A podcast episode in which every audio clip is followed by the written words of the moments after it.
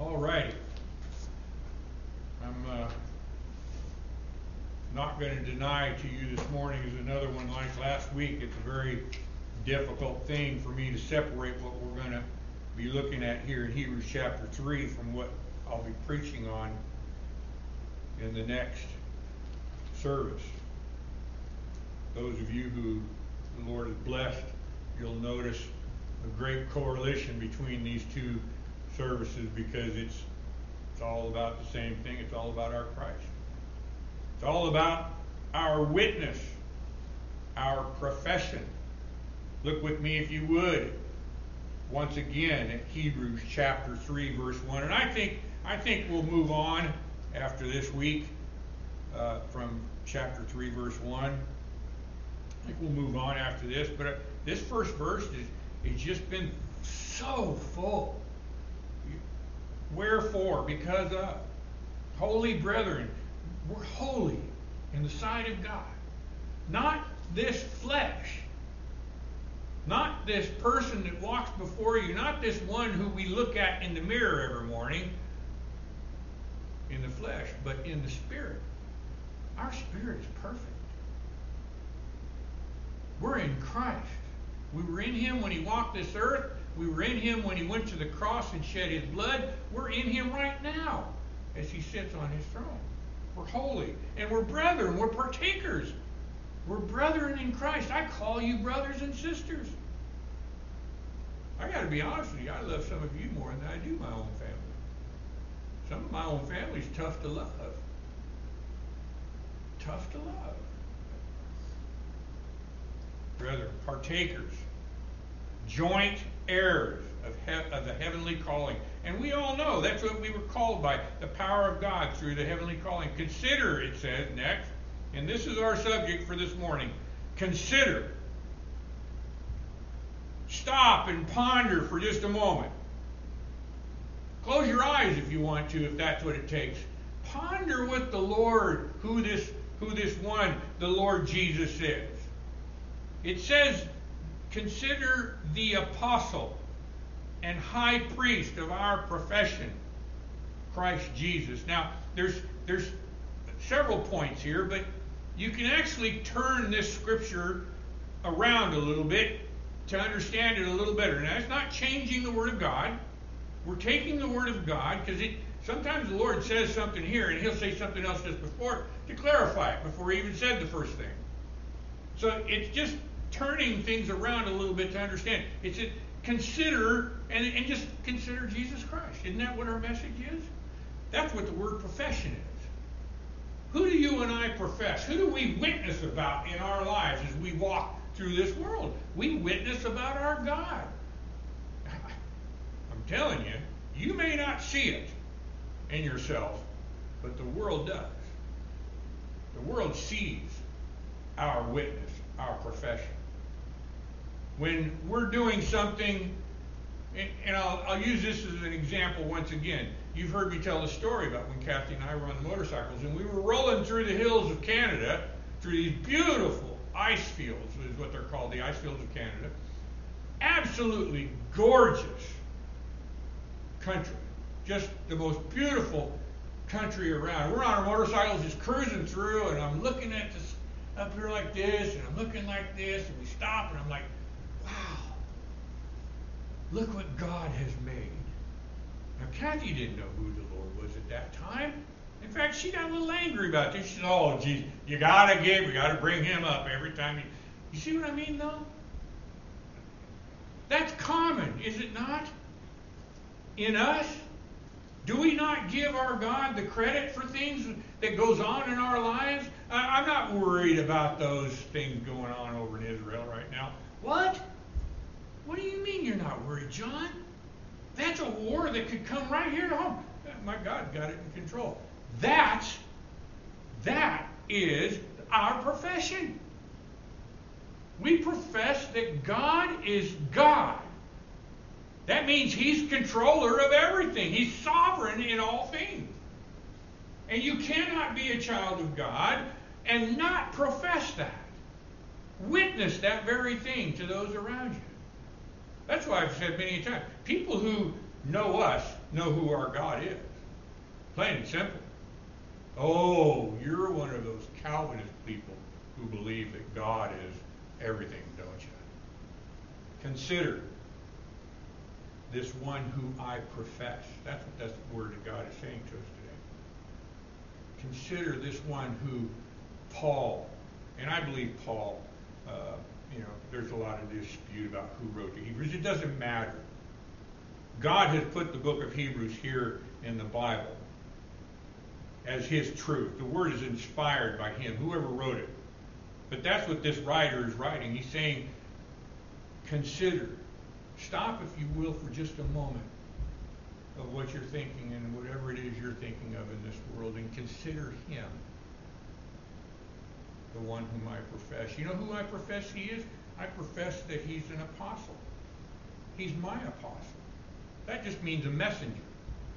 I know you think there's only 12 apostles. At that time of the world, there were only 12, but when Christ walked this earth, he was the messenger of God, and that's what the word apostle means messenger with power. The apostles had a certain amount of power to prove who they were. Christ has all power. So he's the messenger from God. We know that to be so. Turn over to Hebrews chapter 1. Hebrews chapter 1, we read, God at sundry times and in diverse manners spake in times past unto the fathers by the prophets hath in these last days spoken unto us by his Son, whom he hath appointed heir of all things, by whom he has also made the world. Consider this one Christ, this one who is my apostle that I profess him to be. He is my high priest. Consider him who is my apostle, my high priest, the one that I profess to you to be. We read, consider Christ the messenger, the apostle, the high priest of our profession. Christ, folks, Christ was sent here with a message. Was he not? Did he not come here with a message? Look over John chapter 17. Mark your spot there in Hebrews. Turn over to John chapter 17. What does our Lord say in his priestly prayer in John chapter 17? Look at these words with me, beginning at ch- uh, chapter 17, verse 6. Beginning at verse 6. Our Lord, praying to his Father, God the Father, the great three in one, he says, I have manifested, that means proclaimed. This is the message. He came with a message. I have proclaimed thy name unto thee. Did you notice that? This is a, this is our Lord declaring that who he manifested his name to, and it wasn't to the world, it was to the men which thou gavest me. Does that not coincide with all that the Father giveth me shall come to me? I have manifested thy name unto the men which thou gavest me out of the world. Thine they were, and thou gavest me them, and thou gavest them me, and they have kept thy word. Now they have known that all things whatsoever thou hast given me are of thee. Who's the message from? The message is from God. God the Father, he says in verse 8, For I have given unto them the words, the message which thou gavest me, and they have received. That word them is not in the original language.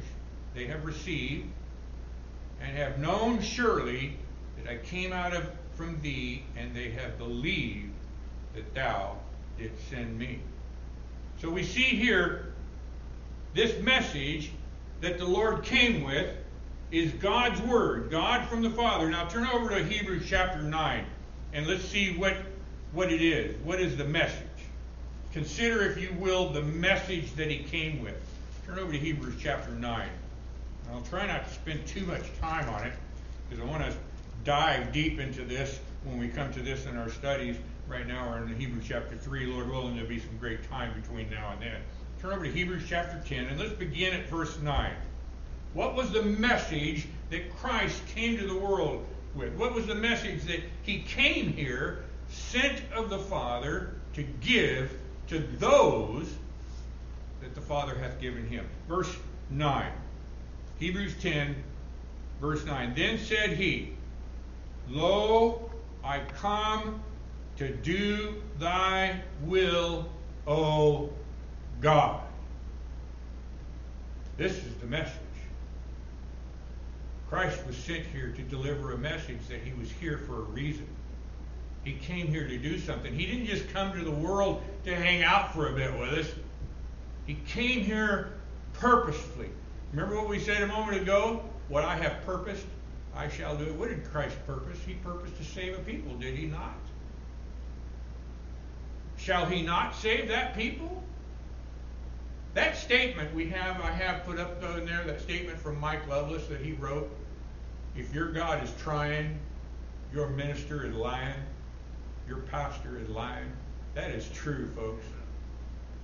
If you're not preaching about the true and living God, the one with all power who does what he wants with his creation as he wants to, then you're not preaching about the true living God. He said, Lo, I come to do thy will, O God. He had taken away the first. That was the first covenant. The covenant of works. The covenant of works that drove men to see their true sin, that he may establish the second. Well, what's the second? The second is grace. God's grace and his love to his people. By the which will we are sanctified. It's by his grace that we are sanctified, made holy. By this one who is coming, this one whom we profess, this one who brought a message to you and I through the offering of his body of Jesus Christ once and for all. Here's the message. Now remember, this is a this is our apostle. We we we profess him as our apostle, as our messenger, but he's also the message. He's the messenger, and that's the message is that we need a high priest. You can't enter into the holiest of holies with anything you have done. You can't get into heaven on your works, on your decision, on what you have done in this flesh.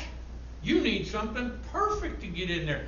That's what our high priest has entered into the holiest of heavens to do, to present his perfect, righteous blood that paid for the sins of his people.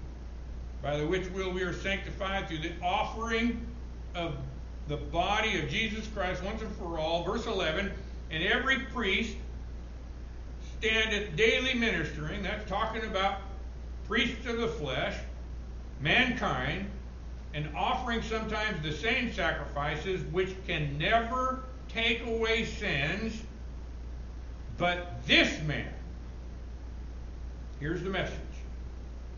This is what the picture of the high priest is. The message of what he is going into the holiest of holies. But this man, after he had offered one sacrifice, what did the priest go in with? With blood, with the sacrifice for sins forever set down on the right hand of God. Verse 13, from henceforth expecting till his enemies be made his footstool, for by one offering he hath perfected forever them that are sanctified. In John 10, verse 11, we read this The Lord says, I am the good shepherd. The good shepherd giveth his life for the sheep. That's the message. That's what the picture of a high priest is.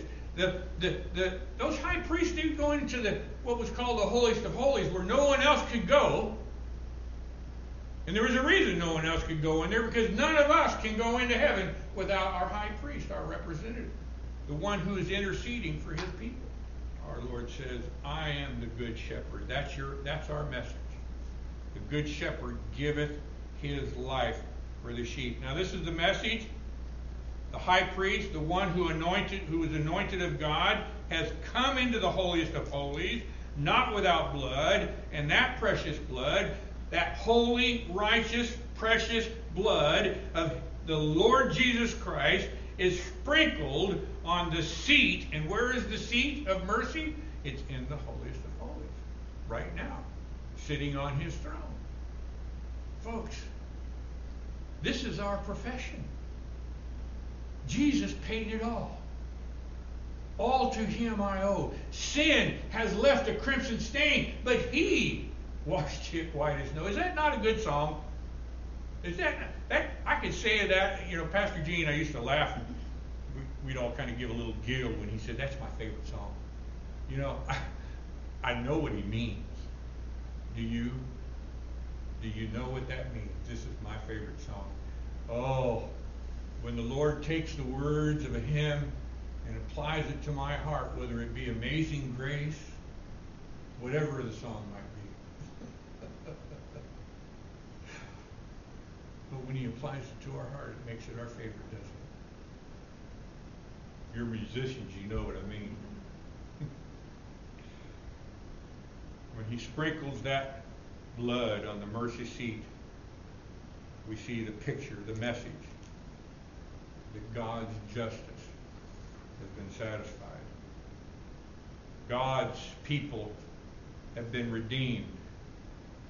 His blood that he enters into the holiest of holies with redeems those that he has loved from before the world was, redeeming his people to the fullest. Listen to Isaiah chapter 49, verse 26. And all flesh shall know that I, the Lord, am thy Savior and thy Redeemer, the mighty one of Jacob. This is our profession. We profess Christ and his blood shed for us. Not of anything we have done, but what he has done. Consider him. Think upon him. Think upon him. Folks, there is no other salvation other than in Christ. Look at Hebrews chapter 9, verses 1 through 14. Hebrews chapter 9. Then verily the first covenant had also ordinances of divine service and world and a worldly sanctuary. For there was a tabernacle made, the first wherein was the candlestick and the table and the showbread, which is called sanctuary, and after the second veil, the tabernacle, which is called the holiest of all, which had the golden censer and the ark of the covenant overlaid round about with gold, wherein was gold, a gold, the golden pot of, that had manna, and Aaron's rod that budded, and the tables of the covenant, and over it the cherubims of glory, shadowing the mercy seat, of which we cannot now speak particularly, in other words, in detail. Now, when these things were thus ordained, the priest went always into the first tabernacle, accomplishing the service of God. They would go into the, the first tabernacle where everybody was allowed to come in, those who wanted to come in and hear the word priest, accomplishing the services of God, as it says in verse 6. Verse 7, but into the second. This is where the high priest would go. This is where the only, only the high priest could go. But into the second went the high priest alone. This is our profession. Christ didn't save us with Christ plus something. He went in alone, with his blood alone. He went in alone once every year, not without blood. Now that's talking about the, the, the, the picture of our true and living uh, high priest. They went in once a year, not without blood, which they offered for themselves and for the error of the people. The Holy Ghost, the Holy Ghost is signifying the way that the holiest of all was not yet made manifest, while as the first tabernacle was yet standing, which was a figure for the time then present, in which were offered both gifts and sacrifices that could not make him that did the service perfect as pertaining to the conscience. Verse 10, which stood only in meats and drinks and divers washings and cardinal ordinances imposed on them until the time of Reformation. But Christ, verse 11, but Christ, being come and high priest of good things to come by a greater and more perfect tabernacle, not made with hands, that is to say, not made of this build, not of this building, neither by the blood of goats and calves, but by his own blood, he entered in once into the holiest place, having obtained. That means done. That means it is finished. That's what the Lord said on the cross. It is finished. Obtained, having obtained. Past tense, eternal redemption for us. For if the blood, verse 13, of bulls and goats and the ashes of a heifer sprinkled, the unclean sanctified to the purifying of the flesh, how much more shall the blood of Christ, who through the eternal Spirit offered himself without spot to God, how much will it purge your conscience from dead works to serve the living God? How much will it purge your conscience? To turn away from the dead works that we do in this flesh and serve God by professing, declaring, witnessing our apostle, our The Lord made a covenant with his Father. God the Father gave the Son a people, but this people must be redeemed. Sin entered into the world man was separated from God's perfect righteousness. This people must be redeemed. Justice must be met, and Christ was faithful to the Father's desire to deliver this people from their rightly deserved death, just as Moses was faithful. Yet the Lord was better than him. Remember what this book of Hebrews is about? Remember what I said in the beginning? You can sum up the whole book of Hebrews in this way Jesus Christ is better. Look at verse 2 of our text. Speaking of this one that we profess, this one that the writer says, consider. Consider the apostle and the high priest of my profession, of our profession. This one we call Christ Jesus, verse 2, who was faithful to him that appointed him. Remember what we read in John 17? Who appointed the Lord Jesus Christ? God the Father did. He sent him with a message.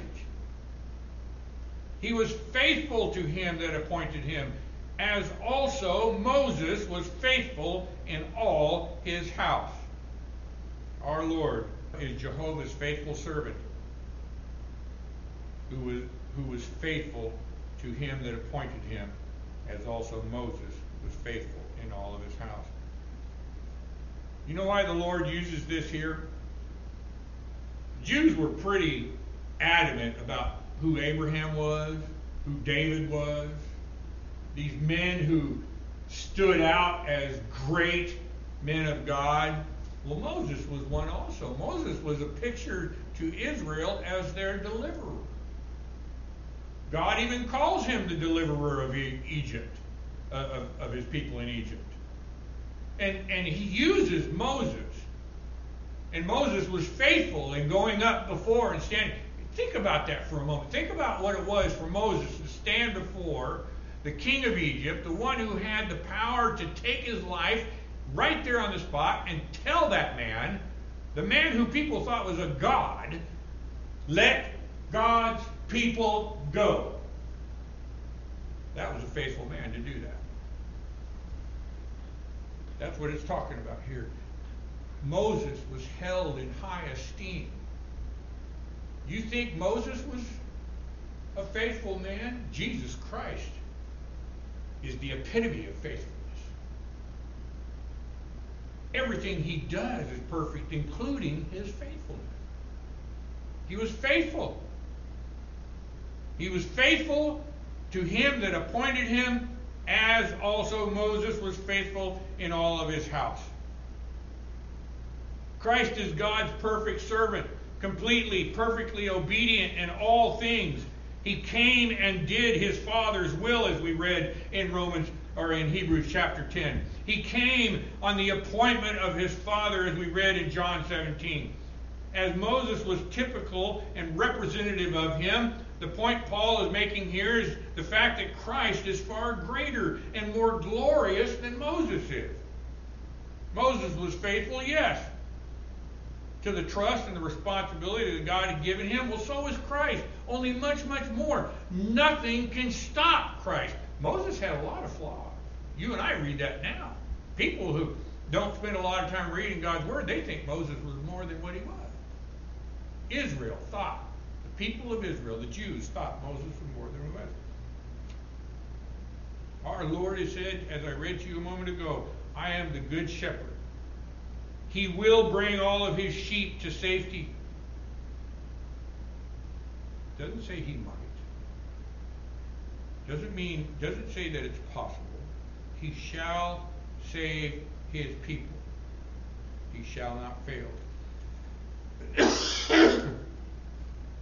Lord Jesus Christ shall accomplish all that was given to him to do. Turn over to Isaiah 42. We'll look at two scriptures and then we'll bring this to a, a close. Turn over to Isaiah chapter 42. Our Lord shall accomplish what he was sent here to do. That's the message.